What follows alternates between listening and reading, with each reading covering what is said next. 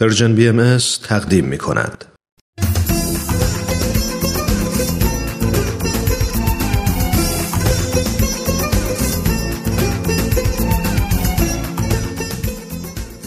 دوازده به اضافه یک تصمیم جدید برای سال جدید قسمت یازدهم بهمن 97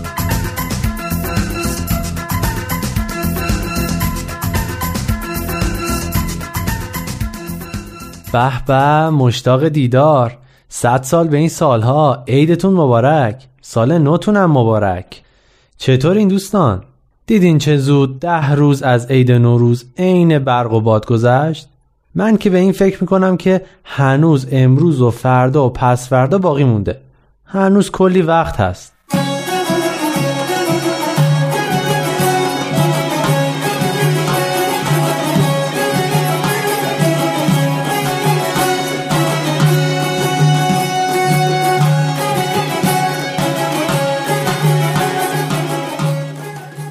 امروز در دنباله ماجراهای سال گذشته به بهمن ماه می‌رسیم. عجب ماهی بود بهمن. ماه بیماری و مریضداری. از یه طرف امه پری امه بابام که تنها تو شهرستان زندگی می‌کنه به شدت سرما خورده بود و کسی نبود به دادش برسه. از طرف دیگه مامان بزرگ کمردردش اوت کرده بود و باید استراحت می‌کرد. خلاصه که مامان بابای بند خودام نمی‌دونستن به کدوم برسن. اما در یک جلسه مشورتی با تقسیم خانواده به دو قسمت مساوی مشکل را حل کردیم. قرار شد مامان و بابا آخر هفته برن سراغ امه پری و ببرنش دکتر و دارو دواش رو جور کنن و براش غذا بپزن.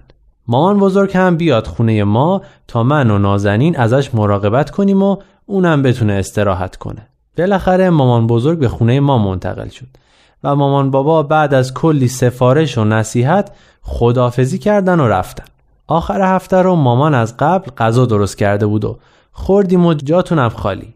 اوضاع هم خیلی خوب پیش می‌رفت. قرار بود جمعه بابا مامان برگردن اما مامان زنگ زد و گفت شنبه شب باید جواب آزمایش امه پری رو نشون دکتر بدن و مجبورن شنبه رو هم بمونن و یک شنبه برگردن. این تغییر پیش بینی نشده کل کارهای ما رو به هم ریخت. نازنین که گفت کلاس حضوری داره و نمی‌تونه غیبت کنه. من هم که تازه امتحانات ترمم تموم شده بود. پس اونی که باید تو خونه میموند و از مامان بزرگ مراقبت می‌کرد کی بود؟ من. تا حالا بهتون گفتم که من چقدر آدم مسئولیت پذیری هستم؟ خب حالا میگم من خیلی آدم مسئولیت پذیری هستم. شنبه صبح ساعت 6 بیدار شدم و رفتم نون تازه گرفتم. وقتی نازنین بیدار شد و دید من ظرفا رو شستم و کتری هم گذاشتم و دارم براش صبونه درست می‌کنم داشت از تعجب شاخ در می آورد یه لحظه فکر کردم مامانینا برگشتن. نکنه تو داری تو خواب را میری؟ به یاد حرفای معلم درس اخلاقمون افتادم که می‌گفت هر چالشی در زندگی فرصتیه برای انسان که قابلیت ها و توانایی های خودش رو نشون بده. پرسیدم حالا برای نهار چی بپزم؟ نهارم می‌خوای بپزی؟ بابا ایول تو دیگه کی بودی؟ من که نیمرو هم باشه می‌خورم اما برای مامان بزرگ ببین چی باید درست کنیم اگه می‌تونستم میومدم کمکت می‌کردم بعد هم کتاباش رو ورداشت و دوون دوون رفت که از اتوبوس جا نمونه مامان بزرگ تازه نماز و مناجاتش تموم شده بود که با یه سینی نون تازه و پنیر و چای وارد شدم نمی‌دونین چقدر قربون صدقه قد و بالام رفت. باید برای ظهر یه غذای خیلی خوشمزه درست می‌کردم. می‌دونستم که مامان بزرگ چقدر کتلت های مامانم رو دوست داره. یه بسته گوشت چرخ کرده از فریزر گذاشتم بیرون و رفتم تو گوگل که ببینم کتلت رو چجوری درست می‌کنن. مواد لازم به غیر از گوشت چرخ کرده. سیب زمینی، آرد نخودچی، یک عدد تخم مرغ، یک عدد پیاز متوسط و نمک و فلفل و روغن به میزان لازم. ظاهرا کاری نداشت. سیب زمینی رو میپختیم و رنده می‌کردیم و همه مواد رو قاطی می‌کردیم و بعد توی ماهیتابه سرخش می‌کردیم. همین. داشتم سیب زمینی ها رو میشستم که مامان بزرگ صدام کرد. این جون قربونت برم مادر. بیا این سینی رو ببر. رفتم و سینی رو آوردم و بقیه نون و پنیر رو گذاشتم توی یخچال و ظرفا رو گذاشتم که بشورم و سیب زمینی ها رو شستم که دوباره مامان بزرگ صدام کرد. نه جون قربونت برم. میشه این رادیو رو روشن کنی؟ چرا نمیشه؟ رفتم و رادیو رو براش روشن کردم و گذاشتم دم دستش که اگر خواست موجش رو هم عوض کنه. سیب زمینی ها داشتن روی گاز قلقل می‌کردن و من هم داشتم ظرفای صبونه رو میشستم که تلفن زنگ زد. مامانم بود. با رگباری از سوالات. نعیم چطوری؟ خوبی؟ نازنین رفت کلاسش. مامان بزرگ خوبه؟ داری چیکار می‌کنی؟ ظهر چی می‌خورین وقتی جواب سوالاتش رو دادم خیلی تعجب کرد. کتلت یه غذای ساده تر درست می‌کردی. یه سوپی چیزی. خیلی مواظب باش. خودتو نسوزونی. امان از دست این مامانا. همیشه فکر می‌کنن آدم پنج سالش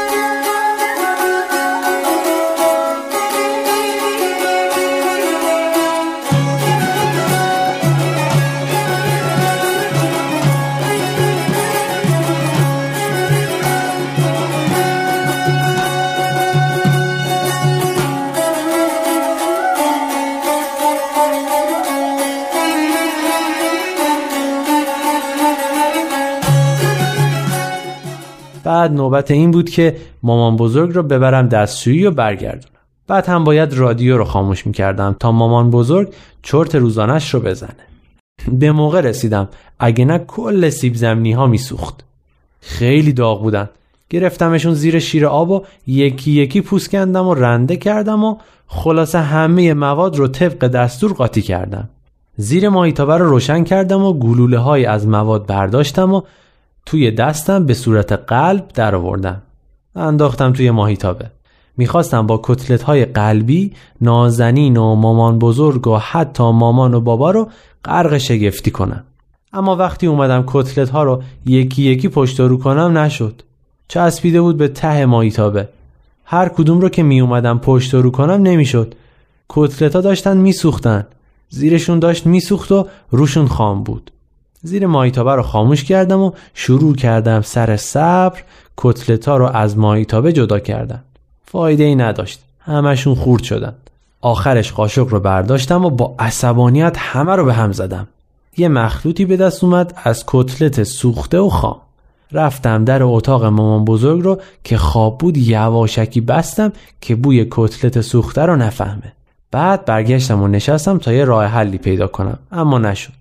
همش قیافه نازنین و مامان بزرگ و مامان بابام به نظرم میومد و حرفایی که احتمالا بعد از دیدن این کتلت سبک کوبیسم می‌زدن. چاره ای نبود. باید این تصمیم سخت رو می‌گرفتم. باید تا دیر نشده همه آثار جرم رو از بین می بردم. بلند شدم و همه محتویات مایتابه رو ریختم تو نایلون و گذاشتم توی سطل آشغال و با دقت همه ظرفایی رو که نشون می‌داد چی درست کردم شستم و خشک کردم و گذاشتم سر جاشون. دیگه هیچ کس نمی‌فهمید که من چی درست کرده بودم. اما اون موقع تازه بعد از یک ساعت کار یادم اومد که صبح به مامانم گفته بودم که می‌خوام کتلت درست کنم. حالا جواب اونو باید چی می‌دادم؟ سریع لباس پوشیدم و رفتم به ساندویچی سر کوچه. کتلت هاش قلبی شکل نبودن اما کار رو را مینداختن برگشتم و کتلت ها رو از ظرف یه بار مصرف در آوردم و چیدم تو مایتابه و رفتم سراغ مامان بزرگ که بیدار شده بود و منو صدا می‌کرد. می‌خواست بره دستشویی. واقعا که آدم بره مدرسه خیلی بهتره تا تو خونه بمونه و مثلا استراحت کنه. اما مامان بزرگ و نازنین سر نهار حسابی شگفت زده شده بودن. نازنین مرتب می‌پرسید نه این واقعا خودت این کتلت ها رو درست کردی؟ یعنی به هم نمیاد؟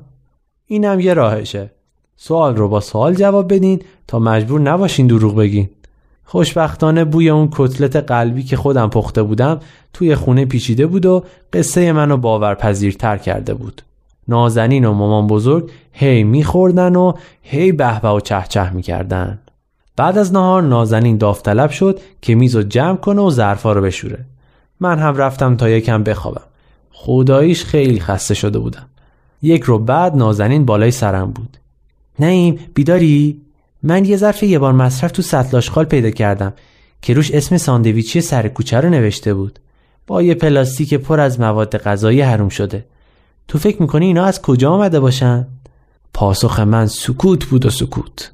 به هر حال فکر کنم یکی با پول تو جیبیش ما را حسابی خجالت داده و به یه نهار خوشمزه دعوتمون کرده. دستش درد نکنه. اونجا بود که به خودم قول دادم که دیگه هرگز کتلت درست نکنم. چون هم درست کردنش سخته هم جایگزین کردنش برای آدم به قیمت یک ماه افلاس و بی پولی در میاد هم همه می‌فهمند که آدم خودش درست نکرده.